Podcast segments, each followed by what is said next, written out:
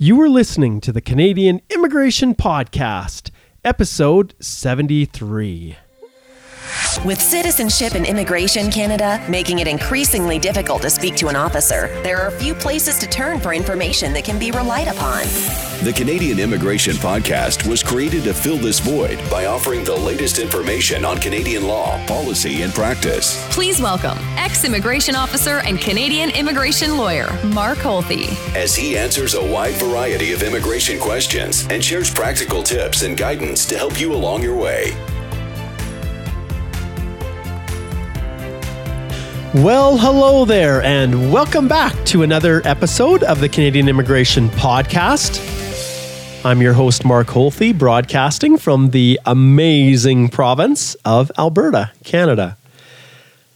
Well, today is the initiation, I guess officially, of a wonderful series that I'm doing in partnership with my good friend Reka McNutt, who is an immigration lawyer practicing in Calgary, of course, the beautiful province of Alberta as well.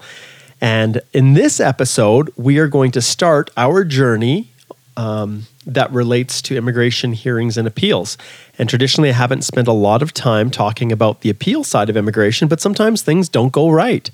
Sometimes, as practitioners and as individuals out there, we get our applications refused. And so I thought it only made sense to have a special series devoted to what you do when things go wrong. In this episode, Reka joins me to talk about the Immigration Appeal Division, and in particular, sponsorship appeals. So, when you've applied to sponsor a family member and it gets rejected for whatever reason, Reka is going to talk a little bit about what you do to appeal that decision. So, without further ado, let's jump to that interview that I had with Reka. Well, I am back here once again to continue forward with our special series that we are doing uh, for all of our listeners on immigration hearings and appeals. And I am here with my guest, my special guest, who's really the knowledge person. I'm just the uh, uh, the person who's trying to bring some order and direction to this. But uh, Reka McNutt, I'm really pleased to have you back joining me to be the substantive expert on this topic. Welcome. Thank you. I'm really excited about this series that we're going to do. Yeah, this is entirely in your wheelhouse. Um, uh, when I have is, an issue, a lot of what I do. Yes. when I when I have these issues, yeah, you're the first person that I call. So when we decided to uh, to proceed with this, uh, I was super super happy that you're willing to. Um, to do this, and let's face it, this is uh, this takes a lot of time. And Yep. uh, we were just talking today about how I think I had seven consultations today and trying to blend this in with a bunch of other things I have going on. And we tried once before, and the client needs and everything kind of overtook. So, Yeah, this- that's right. But I'm, I'm glad we finally got together, and I think these are important things to talk about, and I think they'll be very helpful. So I'm glad we could uh, we could get this taped. excellent. All right. taped. so- I'm aging myself. Yeah, yeah. Well, it is kind of taped, isn't it? It's not a live show. Maybe one day we'll be adventurous and decide to do something live, like a Maybe. a, a live YouTube. Uh, we could totally do it too. You know, I've got the capability. we'll keep this Maybe as a record. Maybe one day we can't even make this happen. we'll keep this as a One step recording. at a time. All right. So today, as you can see from the the title, uh, those of you who are who are tuning in, um, whether through iTunes or uh, just listening to, to it on the Canadian Immigration Podcast website, is all about uh, the IAD, and uh, we are going to be emphasizing and focusing on sponsorship appeals. So. Uh, Reka, why don't you just start us off a little bit, just as a reminder? Some of our practitioners and those tuning in may not fully understand what the IAD is and what it does, and and uh, just start us off with an overview. Sure, that'd be great. Um, so, in Canada, we've got something called the Immigration and Refugee Board, the IRB, which is an overarching board that deals with immigration matters in Canada. And that board has four different divisions, and those are the Immigration Division, the Immigration Appeal Division, the Refugee Protection Division, and the Refugee Appeal Division. And so we're going to be talking about all of those divisions and the different things that they do. But for today's purposes, we're going to be talking about the Immigration Appeal Division, or the IAD, which, as the name suggests, um, hears appeals on a variety of different matters. And I think we've decided for today we're going to focus on sponsorship appeals at the IAD. Exactly. All right. So so in terms of the IAD, like what does it deal with? You know, what types of things uh, will come before the IAD? So, uh, generally speaking, we're going to be dealing with sponsorship appeals, and that can either involve a sponsorship of a spouse, children or parents and grandparents or really any any relatives anybody under the what's called the family class or there's uh, what's called removal order appeals and uh, somebody in Canada could get a removal order for a number of different reasons misrepresentation, criminality, for permanent residents who are not meeting their residency obligations. So, most kinds of removal order appeals get heard by the IAD as well. So, those are the two sort of main branches of the types of appeals that the IAD hears. Excellent. And I think it's all, I'll just point out as well that we're going to cover sponsorships today, but we also are going to cover the removal order appeals as well in later episodes. So you have to tune in for those as we work our way through them. Okay. Um, we've got the sponsorships, we've got the removal order appeals, we've got the things that kind of help you to determine whether you're in or out. Um, why don't we just jump right into the process? So, you know, this this all starts obviously when us or our clients receive this lovely letter from the government that says, "Hey, um, too bad, so sad. I'm not buying it. Take a hike." Exactly. And I think it starts a little bit before that. It starts when somebody in Canada who's a permanent resident or a citizen makes an application to sponsor a family member and oftentimes that's either a spouse or, or parents. And those are the two main categories of sponsorships that we tend to deal with. Um, and sometimes those applications get refused. And they can be refused for a number of reasons, but typically uh, spouses get refused because immigration or an officer doesn't believe that the marriage is genuine or that it was entered primarily for that person to come, come to Canada, to immigrate to Canada. And in the, care, in the case of parents and grandparents, the primary reason usually is medical because of their age. So, what happens at, when a visa office refuses is the sponsor gets a letter saying, We've refused your application to sponsor these people. And the applicants, the people overseas, the family members get a, a corresponding letter saying your application for permanent residence has been refused. And it's at that point when those refusal letters are received by the applicants and the sponsors is when the right to appeal to the IAD is triggered. Gotcha. So, okay, so you get the letter. Um, I'm assuming there's timelines associated with this. You know, you've got a certain period of time to actually figure out what you're going to do. yep, you're right. Um, and they're not long timelines. So, with sponsorship appeals, you've got 30 days from the date that the refusals were received. So it's not the date on the letter, but the date that you received the letters. Now, having said that, you know, back in the day, it used to be they used to be mailed to you, so you'd get them, you know, two weeks, three weeks later, depending on what part of the world you lived in. But those letters mainly come by email now, so you're receiving them instantly, and um, so 30 days starts to run from the moment that you receive those letters.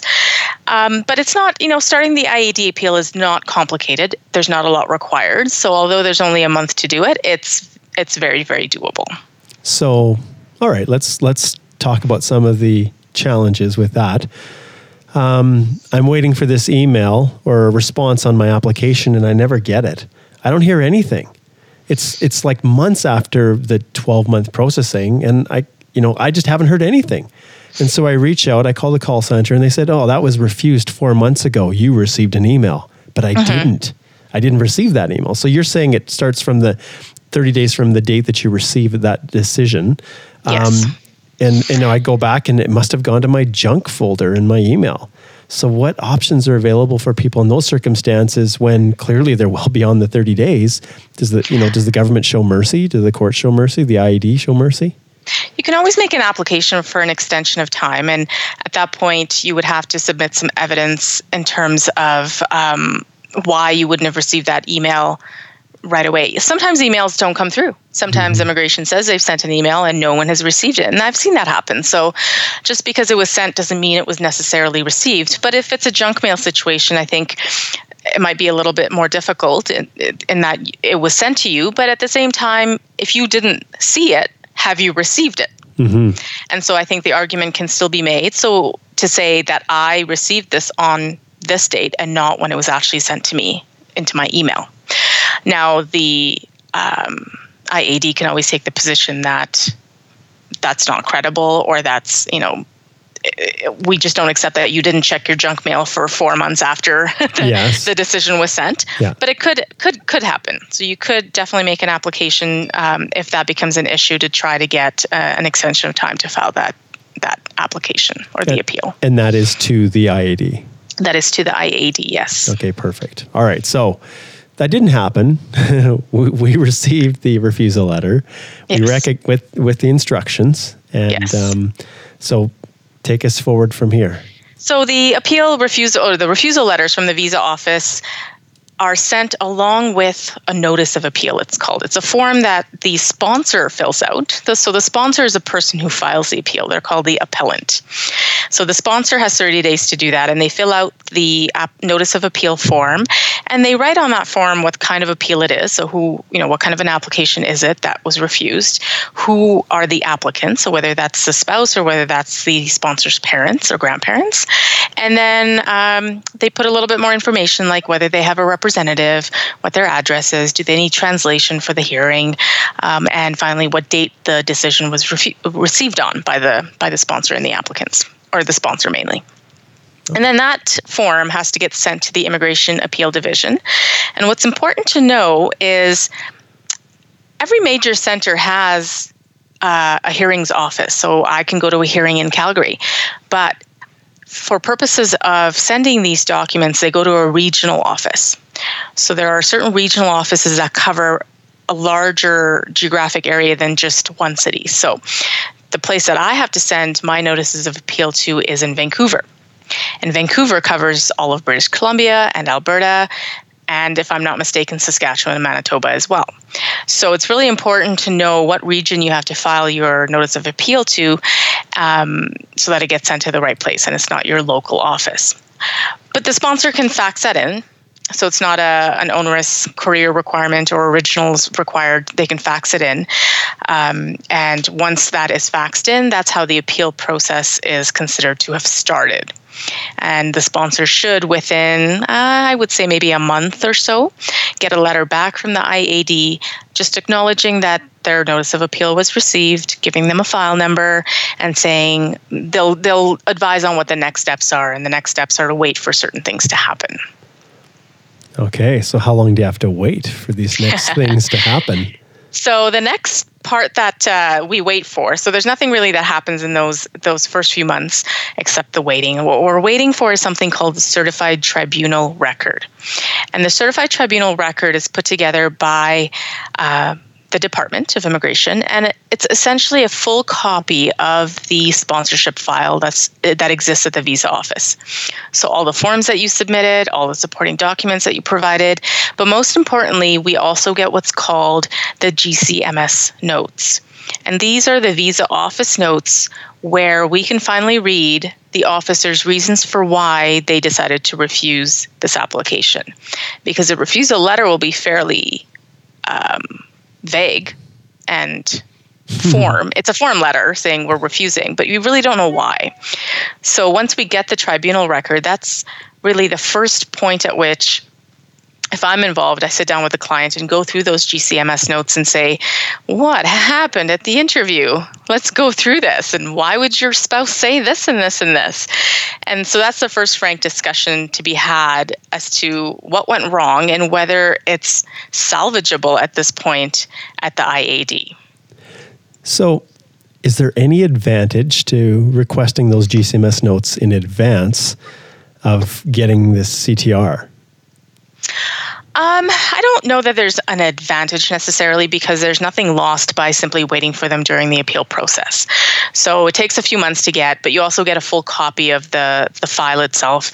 And if I'm not the one who's done the underlying application, and if you know, for example, as somebody who's done their own application, oftentimes people don't keep records. People don't keep a full copy of the applications that have been submitted. So it's hard to work from pieces. So it's it's it's nice to get this complete record from the tribunal which has everything in it, including the notes. And uh, it's great to go through those documents, those notes together with the client. Okay. So, okay, so you've got the notes, you've got the package. You, you as, as counsel, go through it with a fine tooth comb. Yes. And when you identify, excuse me, identify the problem areas, then you bring the client in and and and you I, you know basically you go through and talk to them about what really were the main problem areas in the application.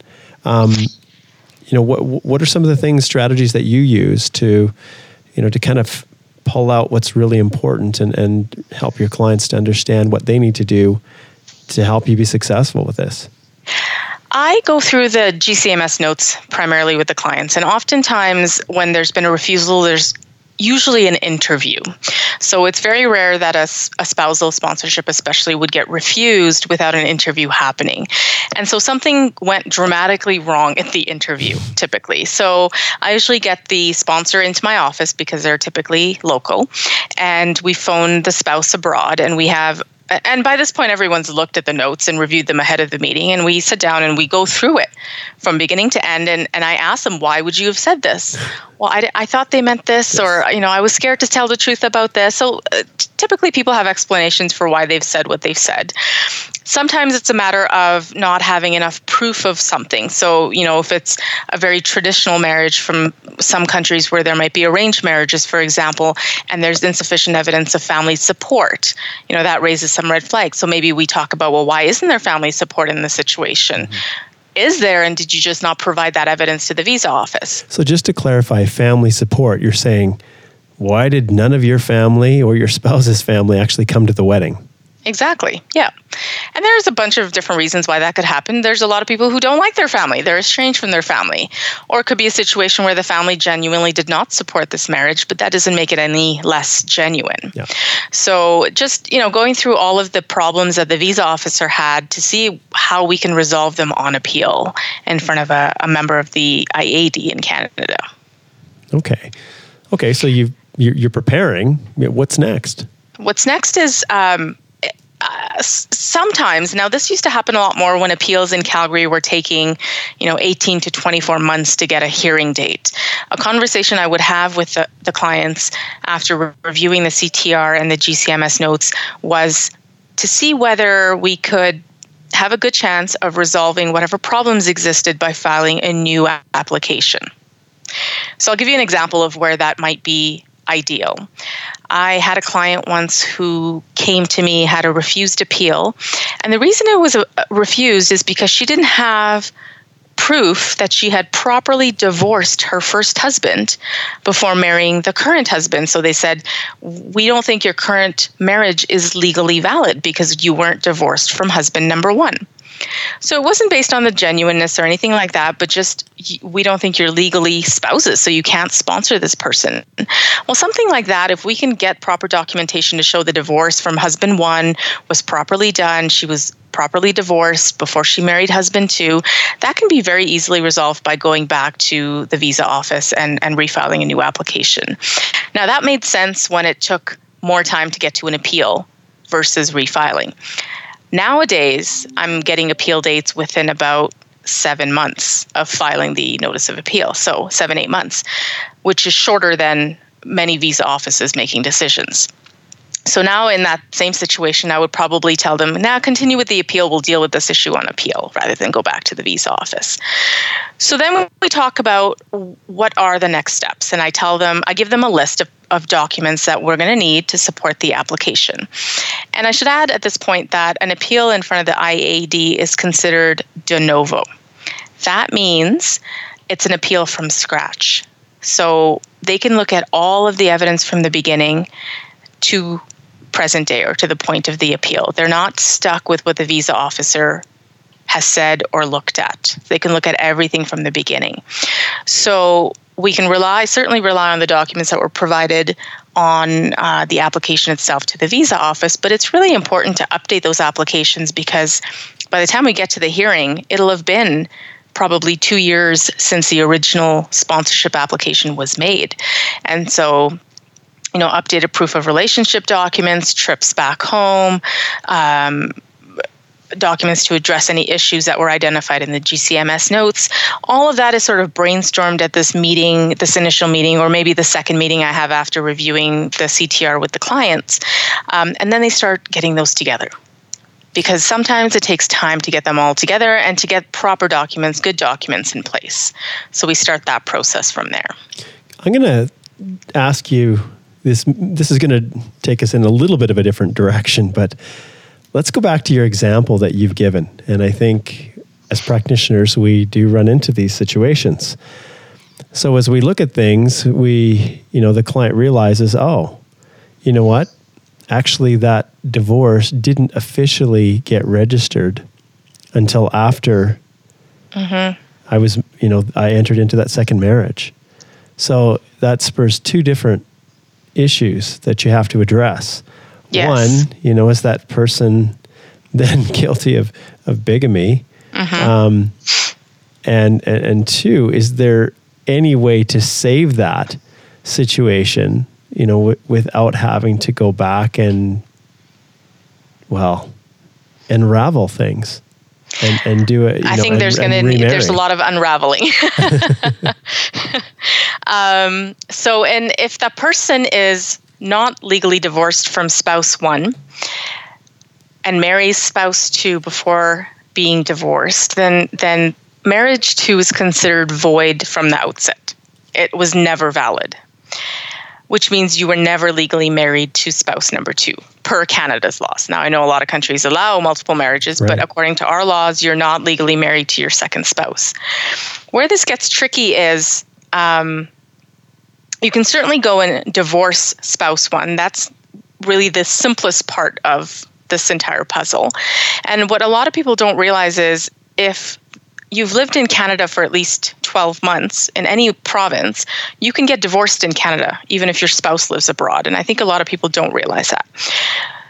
So that, that's the easy part get divorced from spouse number one. Now you're legally divorced. But then what do you do with your spouse number two that you've already married once and you thought, whether wrongly or rightly, that you were you were legally married to that person?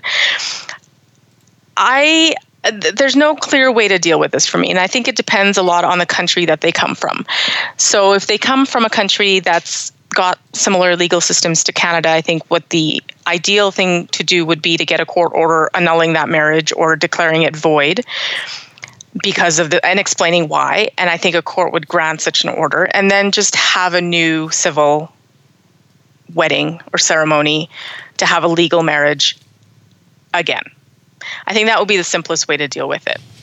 The other way, if that's just not possible, or they come from countries where it's not easy to get these things done, would be to refile a new application under what is called the conjugal partner category. Uh-huh.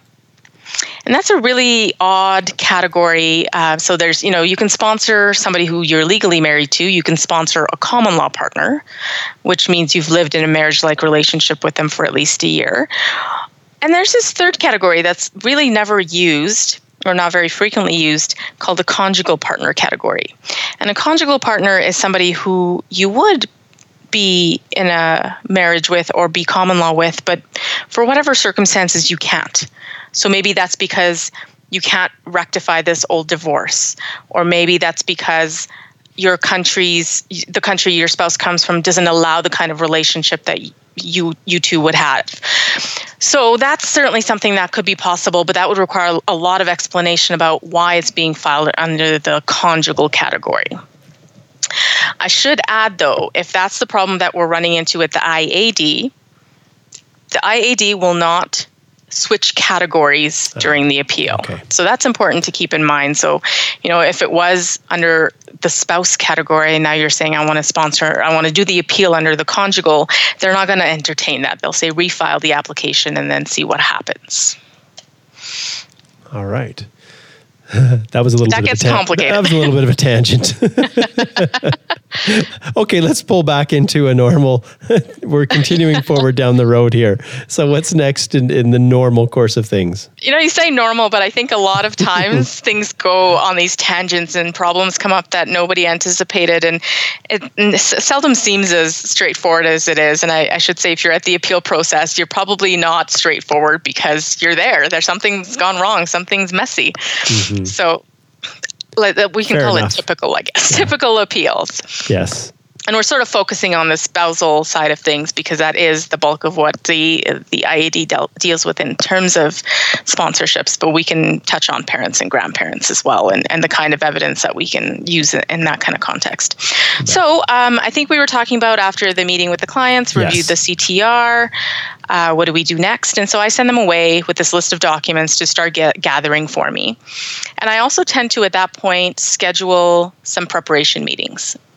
And at that point, I just schedule a couple just to get a sense of how the clients are. Um, some people need a lot more hand holding and preparation than other clients do. So I those initial couple of meetings let me give me a sense of what kinds of clients those people are and what kind of help they're going to need in order to get properly prepared for their hearing. The other thing we also brainstorm is whether it would be helpful to have other witnesses besides the two people who are involved in a, in a spousal situation.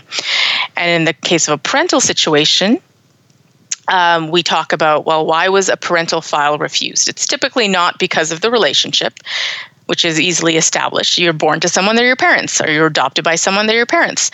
So, uh, in parent situations, like I mentioned, it's usually medical, but sometimes it's criminality. I've had that come up as well. So, we've got to have a discussion about whether a we can go to the IAD, and if it's a medical issue, we talk about was it a fair decision at the visa office? You know, is it actually a medical inadmissibility problem? Is it an excess demand problem? And I won't go into what all of that means. We can probably do a separate inadmissibility yeah. topic.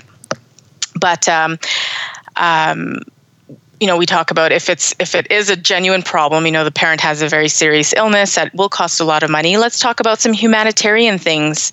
What can we show on a humanitarian front that would convince the IAD to let them come despite them maybe costing more money to Canada's healthcare than the average Canadian would you know?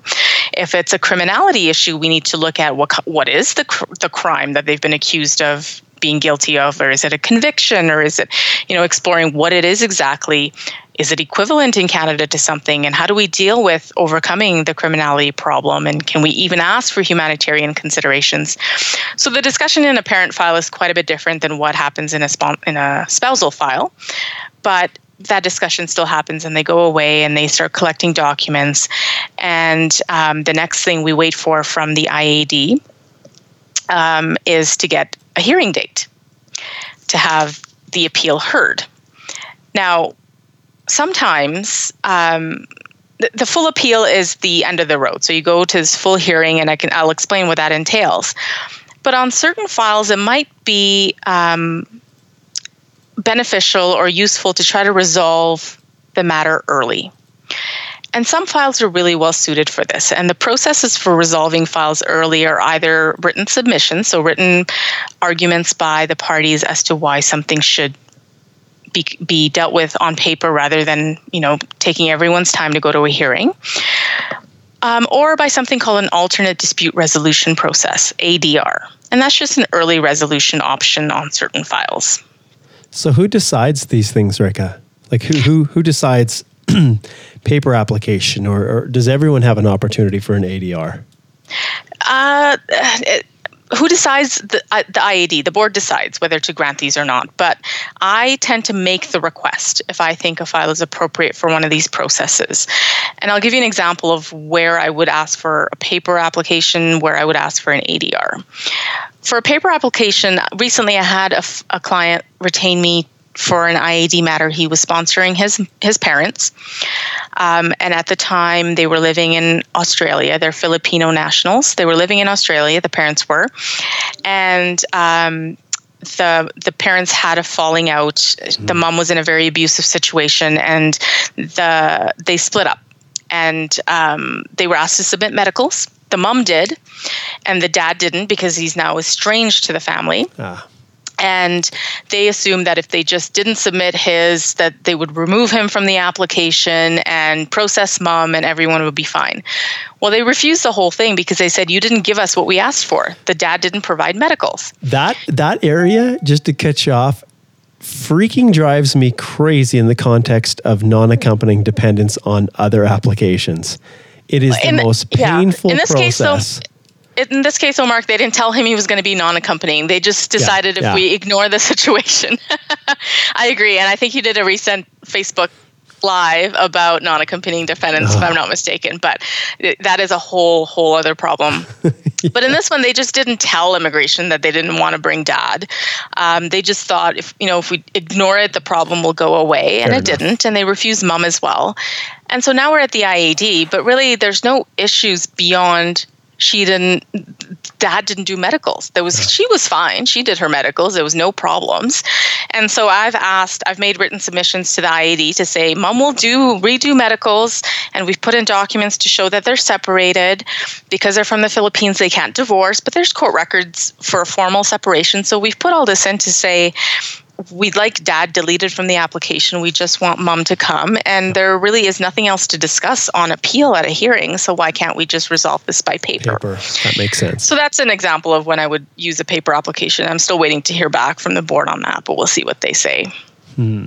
Um, the other for for an ADR, so alternate dispute resolution, that's a process where um, there there's no member. So this is a sort of a, a a discussion and it's off the record, meaning anything you say at the ADR will not be used against you at the hearing. But it's a really good opportunity for the sponsor to see if they can resolve this early. The it has to be for a good case though, because the ADR at the ADR only the sponsor participates, so they don't talk to the applicant who is the person overseas. And so it has to be a case where the issues can be resolved by talking to the sponsor alone. Um, and the last ADR I did was for a fellow from South Sudan, I believe. And the issue was whether his marriage was legal again. So it was it was not on the genuineness, but whether it was a legal marriage. And we could get the right paperwork, and he could explain. The sponsor could explain all of the processes and the customs that were involved, and we didn't need to talk to his wife to verify those. And so that was a good situation for an ADR, where the talking to the sponsor alone alleviated the minister's concerns. Okay, well, this podcast is obviously an opinion based podcast where we can pretty much say whatever we want. so, give me your honest opinion as to the effectiveness of ADRs and, and whether the government plays fair in these types of things and whether it's even worth your time. I ask that just from the limited experience I've had. Um, it was a complete and total waste of time and uh, it was I didn't even it, the hearings officer. It was like they didn't even want to be there. The questions they asked were just stupid and irrelevant, and they never went to the heart of any issue. But it was essentially they were sitting in the chair asking these leading introductory questions. You know, where did you live? Confirm your address. All of this information that was just you could see there was n- it was never going to be resolved in an hour. And this is after we drove two and a half hours up from Lethbridge for the hearing, and um, you know, and had good packages and information there. It was just a waste. So, what's having done many more of these than than my limited uh, sample size? What, what's your experience been? And obviously, I'm referring to to Calgary and not, you know, uh, I don't know what the experience is in other areas, but what's your thoughts? I think we've had uh, these discussions at our national conferences too. There's been, there's always resistance from the minister's representatives to do ADRs, and I, so the right minister's representative is certainly crucial to a successful ADR, and a lot of times there isn't buy-in from from them. And if there isn't buy-in from them, that's not going to work. That's they have they have the full control at an ADR, and you as the uh, sponsor's lawyer play virtually no role during that process. You don't have an impact on the outcome. You can't speak. You can't ask questions. You're sort of just there to watch. Excuse me. So um, getting the wrong minister's rep is certainly a problem, but I think it's still useful. And it's useful because the client has exposure to providing evidence. And you prepare them, and they go and answer these questions from somebody who they perceive as being on the other side or adversarial. So it's a good practice run if nothing else good point and that's that was the one thing that i found beneficial was i could see how absolutely terribly awful my client actually did in trying exactly. to answer questions and uh, and the biggest issue that that at the one that I attended was the fact that uh, trying to be succinct and only answer the question asked, as opposed to telling your whole life story 500 times over and over, that was a that was a big issue. So we were able to work on it, which was exactly which was really good when the time. It gives you a good insight as to how they're going to behave at the at the actual appeal. So it's a good dry run, and and like I said, it's it's confidential, so nothing that happens there will be used against you at the hearing. So it's it's a dry run. Excellent. Okay, so obviously the the the uh, third option is is the full hearing. Mm-hmm. So the the appeal board, when there's a lawyer on the file or a representative on the file, the IAD or a clerk from the from the IAD from the registry will phone you when it's ready to be scheduled and get it. So you get to pick a time and a day that works for you. And when you're unrepresented, as far as I know, the, the board will just schedule it and tell the person when to show up. But when there's a rep on file, they realize schedules are difficult. And so they'll phone you and say, you know, these are the dates that we're looking at. And it'll usually be a few months down the road. So you've got lots of notice. And they'll schedule that uh, that hearing. Sometimes it's a half day hearing, sometimes it's a full day hearing, depending on the issues and whether there's interpretation required and so they'll schedule that and they'll send you a, what's called a notice of appearance or notice to appear in the mail or by email. And um, and you need to let your client know that that's the date that their hearing is going to happen. And that's your your now you have an end goal. So this is when you really need to start preparing your client to uh, be ready for that hearing. And the preparation involves lots of meetings to go through the types of questions that they might get at their appeal and really finalizing the support documents that we're going to be submitting to the board. Excellent. Okay. So, in terms of the um, the preparation meetings, I tend to run through a series of questions that I anticipate the board member will will have for them. It's never the same uh, questions, but I do follow sort of a a formula of how I go through a certain series of questions. Now, at the IAD, the questioning as the appellant's lawyer, I do the questioning first. So I get to ask all of the witnesses their questions first. The minister then asks their questions, and, and the member can interrupt at any point and ask questions, but um, and they can also ask questions at the end once everybody's done. And so I go through all of the questions that I'm going to ask my client and all of the witnesses. And that should flow seamlessly by the time you get to the appeal because you've done this so many times. They should be very familiar with the questions. And the first couple of meetings where I go through these questions, it's rough. It's rough, and people people don't know how to answer questions, and it's um, it's something that needs to be practiced. And it's um, it's not that you're you're telling them what to say but it's more you know listen to what the question is. This you're not you're not answering exactly what's being asked of you. When you do that you sound evasive. You you sound like you're trying to avoid the question. So really listen to what you're being asked. Um, trying to teach people how to tell their story in a way that is succinct but detailed at the same time, doesn't go on too many tangents but still provides enough details. All of that um, is um, part of the preparation process for training people how to how to give evidence, which is really not a natural thing for most people to do. Um, and if there's other witnesses that we need to prepare, we do the same process with them. That tends to be a little bit more uh, concise, but at the same time, they need to, they're there because they're going to add some value to the process. So we prepare with them in, in, in a similar way. And I imagine one of the complicating aspects is if you need a translator. Mm-hmm. And I can see in you know based on my experience as well when you have individuals keeping their answers much more succinct direct on point not rambling it makes it a whole lot easier for the translator to try to to actually translate accurately yes. such that it's uh, you know that they're actually serving a, a proper purpose instead of yeah just trying to summarize which is not good Yes, yeah. So translators are tricky, and I uh, sometimes when a client comes in and their their language skills, English language skills, are good, and they can communicate with me, I might do a few prep sessions just in, in English. But if I know that they're going to be using an interpreter at the hearing, I'll do a couple of sessions with an interpreter because giving answers through an interpreter is very different. And you alluded to this. So if you're giving a long answer about how did you meet your spouse and you're going to go on for 5 minutes, that interpreter is not going to remember 5 minutes worth of conversation. So they're going to you're going to force yourself or train yourself to talk in short pieces and tell your story in short pieces and learn where to pause and where does it make sense to pause so the interpreter can exactly translate what you're saying. And so practicing with an interpreter is really important. And oftentimes for those prep meetings, clients will bring in friends or family members who can translate for them. And a lot of the times that's a cost issue. But I try to get, at least for one preparation meeting, a stranger. And I get a stranger to translate because they don't know the story. And when you get a friend or a family member who's helping and they're familiar with your story, they can add things unconsciously usually that the person who's actually talking missed. And that's not helpful to me because I don't understand that they've done that.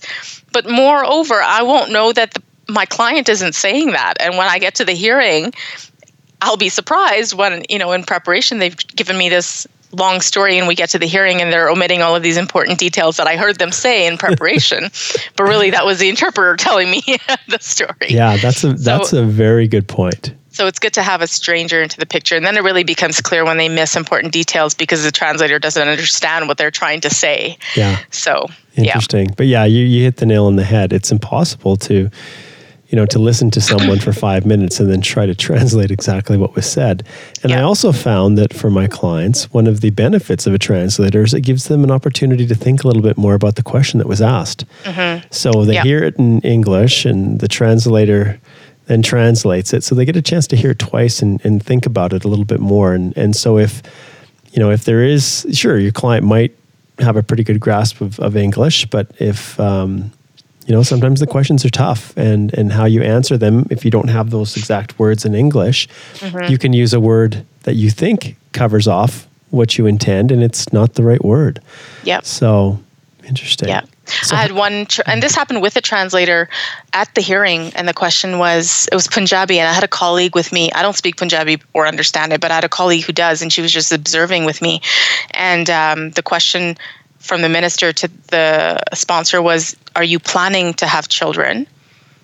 Um, and I think the translation was, um, "Do you uh, do you want children?" Or so, like the, there was yes. some small variation in the question, and the answer came back no. And I thought they clearly are. Why would she say no? Right. And then my colleague told me the the nuanced difference in the translation, um, and that's what made the client give a completely baffling answer. And so translation is really, really important. So what room I, do you have to to try to correct that?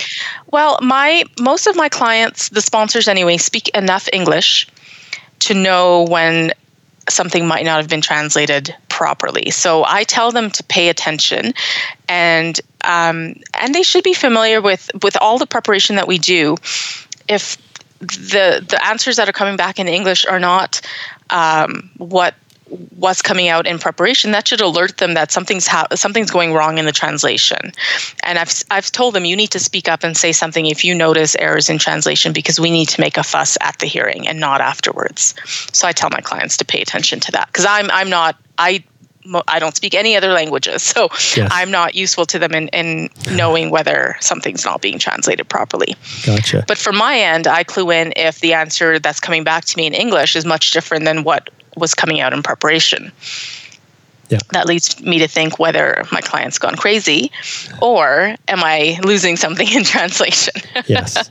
Or the, or your client gives, you know, the the the long-winded answer and the translation is like three words. exactly. Yeah. Yeah.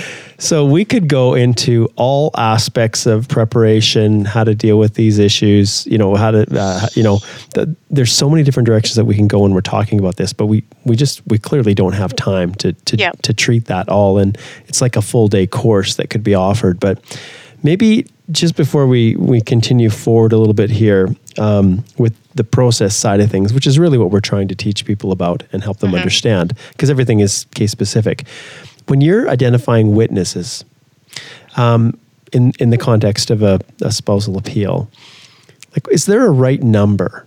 And um, you know, when you're trying to select individuals, who are the best types of of of, of witnesses? You know, is it the best friend? Is it is it you know your parents? You know, because you know, is there another relatively independent person that's better situated than someone who has an invested interest you know how do you you know obviously the person themselves you you know you're going to want them the applicant to to uh, you know to address the member but what um, is there any kind of rule of thumb that you you follow for the for most of my appeals the witnesses are usually only the sponsor and the applicant. So the two people who are married to each other are my two witnesses for the vast majority of my sponsorship appeals.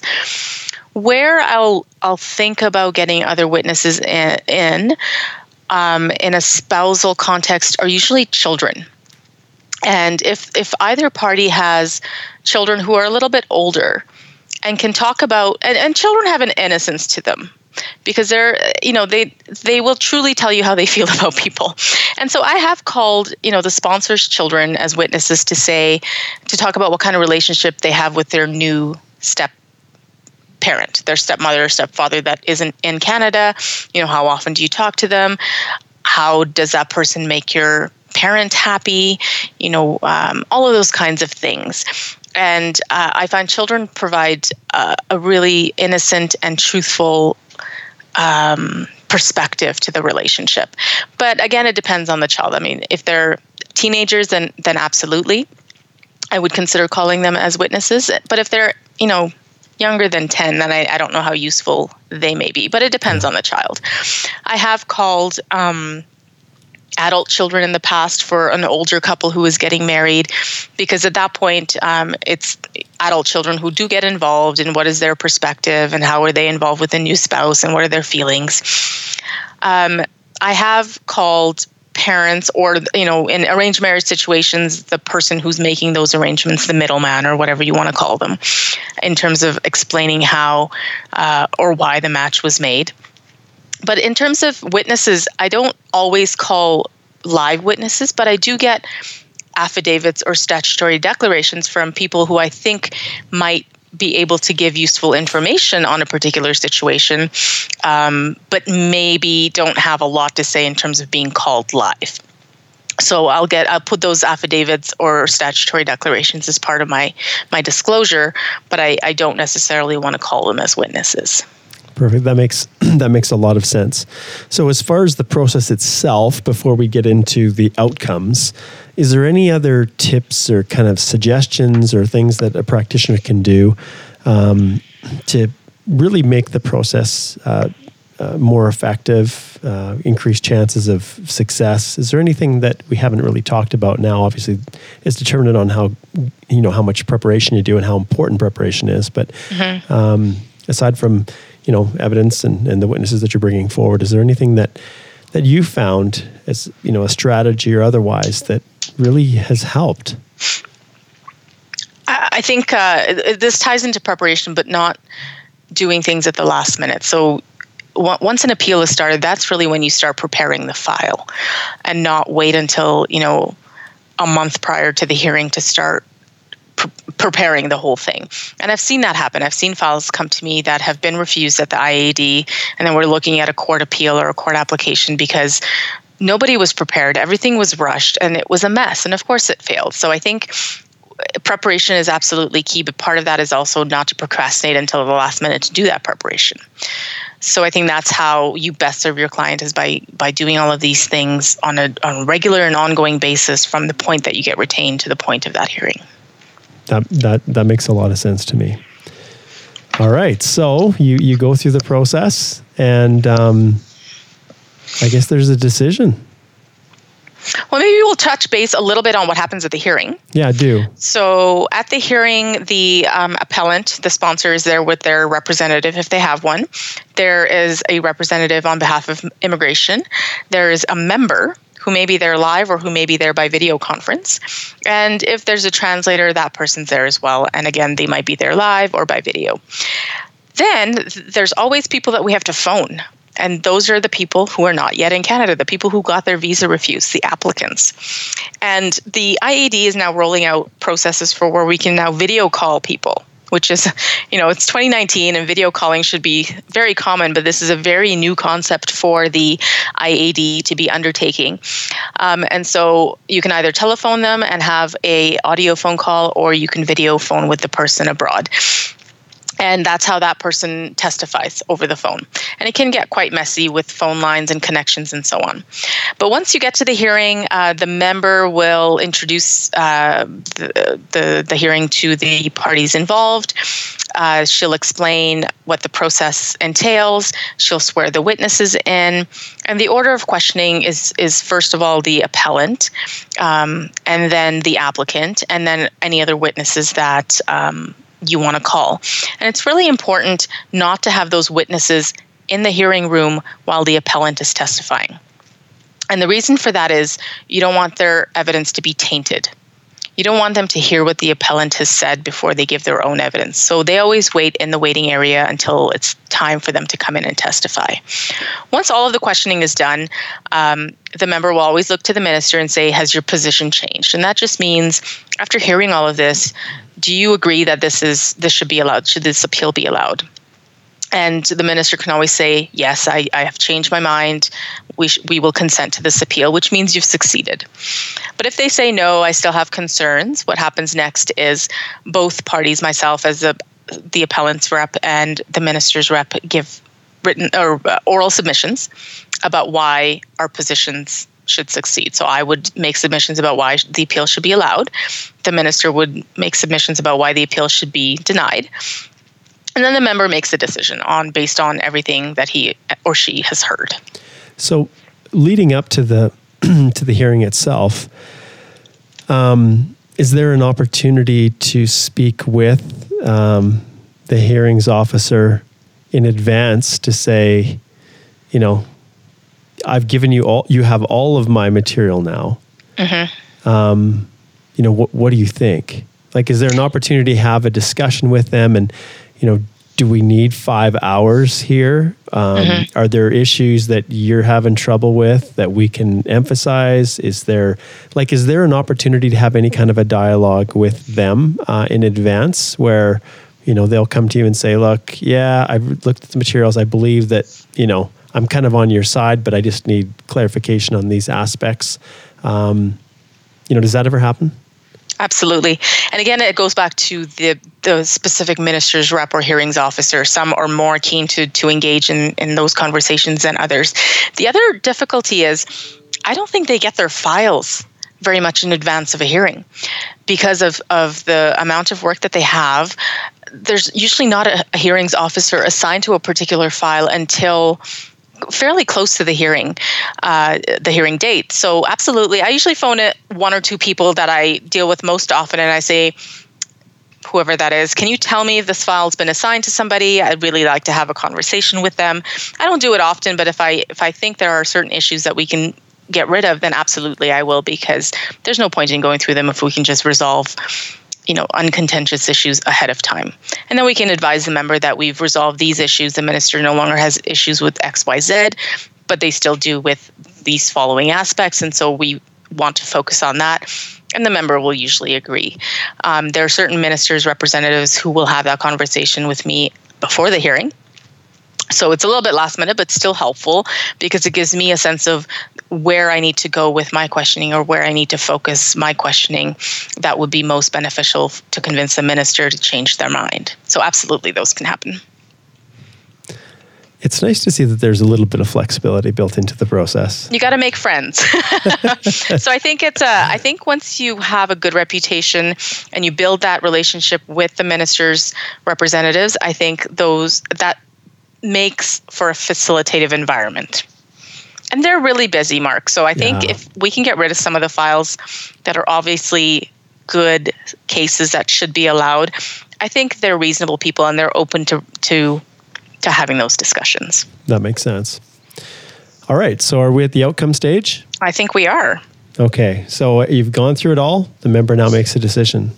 So the member can either make a decision at the hearing or they can do what's called reserve their decision, which means they're going to think about it. They're going to go away, think about everything that was said there today on that day, and look at all of the documents that you provided and and give you a written decision later on. And um, so we talked about consent. So if the minister consents, and that's an easy solution, the appeal is allowed.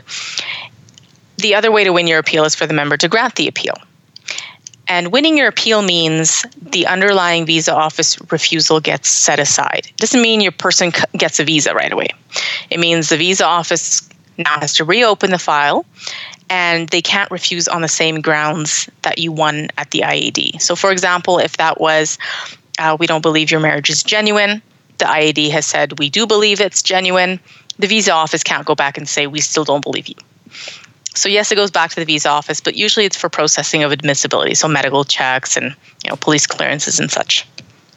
Um, the second option that the outcome at the IAD could be that your appeal is denied, which means you've lost your appeal, and that's a, a, a really terrible situation to be in because once you've had an appeal denied, it's really hard to bring that person to Canada.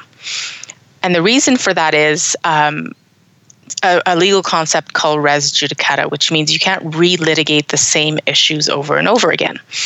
And so once the IAD says, we don't believe you, or we don't believe your marriage is genuine, or in a parent situation, we don't think there's enough humanitarian reasons to let your parents come despite their medical condition, there's no reason why the visa office would decide otherwise. Why would they say, differently than the IAD has said. So the visa office will forever say no, and you're not allowed to come back and appeal that over and over again to the IAD to have a second chance, third chance. You can only come back to the IAD to have a new appeal if there's been a material change in circumstances. And that's a very uh, difficult test to meet because the parties usually don't change their circumstances don't usually change. So it's really hard to convince the IAD that there's been a material change to warrant a new appeal. A really good example where that could succeed is, is the couple, for example, having a child. That's a fairly material change in circumstances that might warrant a new appeal. So, my point is, losing the appeal is a really devastating situation because it forecloses really the possibility of bringing that person to Canada. And the way we deal with refusals at the IAD is to file a federal court judicial review. And so that's where the court reviews the decision to determine whether it was reasonable or not, um, to see if we can get that the IAD decision overturned. So those are the two main outcomes in a sponsorship appeal. Um, when we talk about removal order appeals at the IAD, we'll talk about a third outcome, which is stays of removal. And that's when the IAD sort of postpones their decision um, for a period of time, and that usually comes out in criminality cases to make sure that somebody behaves themselves, for example. So, but for purposes of the sponsorship, you've got two outcomes either the appeal is allowed or the appeal is denied. And so, I guess if you are going to federal court, I guess one important point is that it's not a, a place where you can bring in new evidence. That, exactly. that review is exclusively on what happened at the hearing itself. Exactly. So. so. the federal court was stuck with the records. So whatever you did at the IAD is what you can provide to the court, and the court will review what you provided and the decision that was made and determine whether that was reasonable or not. So nothing new at the federal court. You're right. Okay. So when you get the the appeal is allowed and then it's sent back, what mm-hmm. what kind of time frame you know what people looking at? If it's sent back, you're usually looking at a few more months. I would say maybe three to six months for the visa office to reopen everything. And by this point, everyone's going to have to redo their medical exams, redo their police clearances. So it's going to take a bit of time. And they're going to do background checks. So it's really those aspects that they're looking at.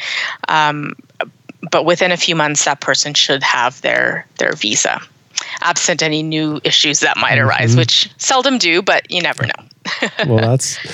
That's awesome. Well, wow. Like this is this this episode's a little bit longer than we normally than we normally have, but when we get into the uh, you know, we get down into the the root of this and we're not just talking at the 10,000 foot level. There's a lot to talk about. There's and, so much and I think we've just scratched the surface. Yeah, and that's the nature of these, but uh, hopefully the listeners have got a pretty good idea of what to expect. And I think that's sometimes the the procedural, you know, what happens, what's the process flow if you're new to this, that's what that's what you don't have you know because mm-hmm. you haven't gone through it you haven't experienced it you don't know what to anticipate sure you can read everything and and understand generally you know how things are are supposed to play out but yeah but the the most important aspect is is connecting with someone who knows what they're doing who's been there before and having them explain, just like Reka has done right now, um, at least at a fairly high level, what to expect, some of the problem areas, tips, you know, strategies, and things like that. Maybe if you could give us, you know, three takeaways, I guess, that if you want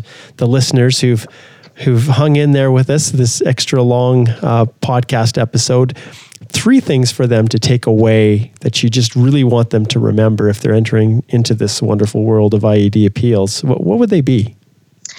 Well, I think the first thing I would say is not directly related to appeals, but but the application itself that gets submitted to the visa office and the importance of having a really good application with no discrepancies, um, good detail, and really try to avoid coming to the IAD in the first place should be people's focus. And I think getting some legal advice at the outset when you're filing that application um, would would serve you really really well if you're if you're doing that on your own. So that would be my first tip. The second uh, takeaway I would leave you with is to get advice really early on in the appeal process to, to go see a, a, lawyer right at the outset when you get those refusals and talk about what's happened and really understand the process that you're going to face and what the next steps are and how you're going to deal with this this uh, appeal and what the issues are going to be to get that legal advice as soon as possible is really important. And part of that discussion like we talked about is do we proceed with the appeal? Do we refile? Are there legal issues? You know is this are you even properly going to the appeal or is this really a court application that we need to make? All of that can be discussed right at the beginning so that would be my second tip. And my last tip is probably the preparation that we talked about and that's crucial to a successful appeal and i think most appeals fail because people are not properly prepared to provide evidence. They're not properly prepared to know what the issues are.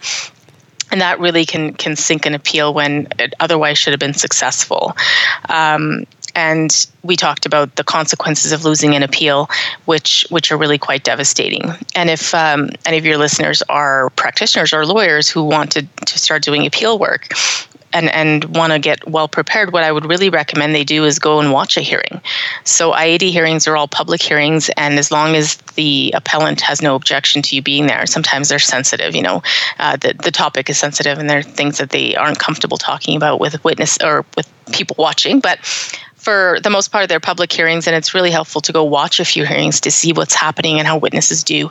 Um, but that could be part of uh, a lawyer's preparation and trying to learn how to do these appeals as well. So that those would be my three takeaways. Awesome, that's great. Thanks so much, Reka. You know, this is a, a topic that I've wanted to cover for well, the, I think the podcast has been going about three years. And so to finally be diving into these issues um, is is great. And I know we just completed quite a lengthy one on caregivers, which was also a longer episode. And I'm trying not to to trend in that direction, but there's just so much to talk about when you're really providing good, solid, practical advice. So there is a lot you, to talk uh, about. Yeah, thank you so much for being willing to share this and as we go forward, I think next what we're going to talk about is something we haven't yet addressed, but it's another, you know, uh, I guess uh, it's in the context of a sponsorship often, and it's mm-hmm. this uh, Section 117.9D refusal mm-hmm. that um, you know that we commonly see, and uh, so we'll we'll I think that's the next one. Maybe we'll tackle in our next podcast within this series. And then after that, we're going to address basically in the following order uh, the Immigration Division, the Immigration Appeal Division.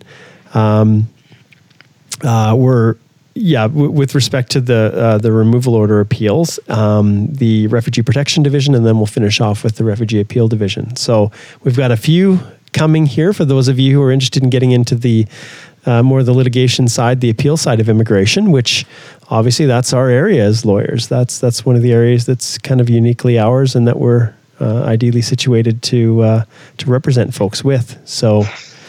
Any- Absolutely, yeah. It's advocacy, and it's something that uh, lawyers are trained to do and are good at doing, and uh, can really service your clients in a, in a way that they won't be able to, or, or usually can't do for themselves. Excellent. All right. Well, I think we can probably wrap up here. For those of uh, you out there who are listening and are in this exact situation, um, if you're looking to connect and they're out here in Western Canada and and Reka, if they're they're wondering, man, how do I hire Reka? What's what's the best way for them to reach out to you? Um, email's probably the best. I'm on all of the social media, but my firm's called Caron and Partners, C A R O N and Partners. Um, my email is rmcnutt at caronpartners.com, and that's the easiest way to reach me. Um, and maybe you can put my phone number Absolutely. in your show notes, and then they can reach out to me that way as well. Perfect. Thanks so much. All right. Thank you, Mark. We'll uh, see you again soon. Okay. Take Bye. care.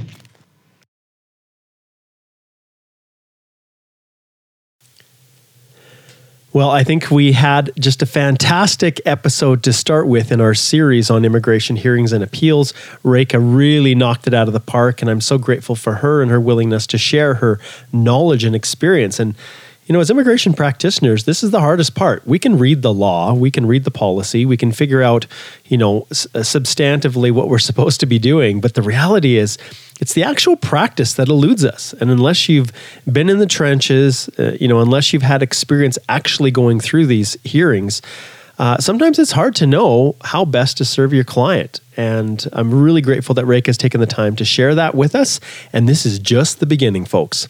So stay tuned as we release more in our series on immigration hearings and appeals. Now, with that being said, I uh, am always looking for guests to join me. If you have an area of immigration that you'd like to uh, share insight, and really, this is what it's all about it's all about sharing our experience and knowledge to just help elevate the the immigration bar.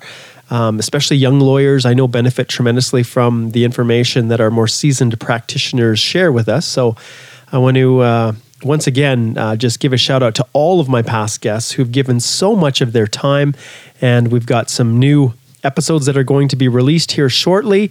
Uh, Will Tao is coming up next, and he's going to be talking about. Um, the whole issues of international students and post grad work permits and things like that. And I know you'll really, really enjoy. I guess it'll be episode 74, I think, that I'll be releasing here shortly. So stay tuned for that. Uh, but if you have a topic that you'd like to share your knowledge and experience with everyone else, please reach out to me at, uh, well, what's the best email? Probably my new firm email is probably the best. You can always get me at mark at canadianimmigrationinstitute.com, or you can also find me um, mholthe, H O L T H E, at holthelaw.com, which is my email for my brand new firm, which I am super excited about. Uh, just recently, I, I jumped out uh, on my own. And I shouldn't say that I'm on my own because I have had the wonderful pleasure of a new associate joining me in the Edmonton region, Susan Wood. And uh, I'm in the process of adding a whole bunch more people to, to join my new little firm here. So the uh, website isn't quite launched. It should be launched here right away, and then you guys will get an idea of what I've got planned. But uh, it's definitely going to be different than the way most law firms, at least in the immigration world, operate. So I'm excited about it. It's going to be awesome. So I'll leave you guys all in suspense. But this brings a close to episode 73 of the Canadian Immigration Podcast. Um, and uh, I want to just let everybody know how much I appreciate all of uh, all of you who send me positive feedback, encourage me to keep doing this. Obviously, it's not a significant money maker for me, but the reality is sometimes you just do things because you just want to help and you want to make the world a better place. And as uh, you know, as goofy sometimes as that sounds, that's genu- that's genuinely what's driving the ship here for me is just trying to make a difference in you know the within our immigration bar and contribute in ways that uh, maybe people just no- normally wouldn't do. So if this is a way that I can give back.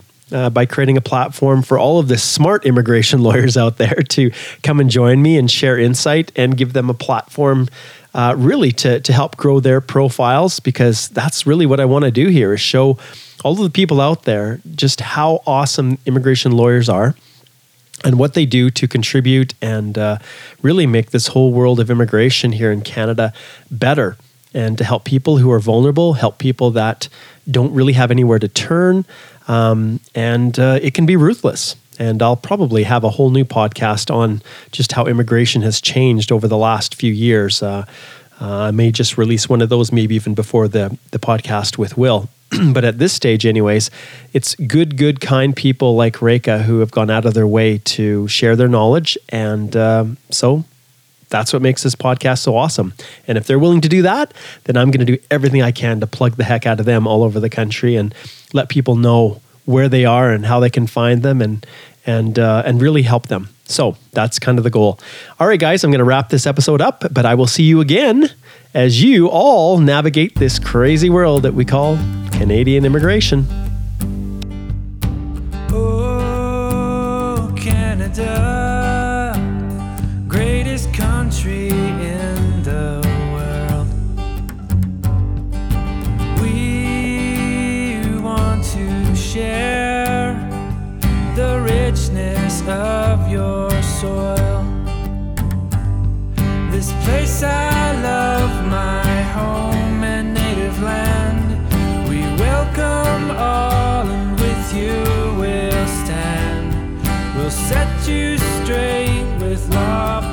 policy practice here on the Canadian Immigration Podcast.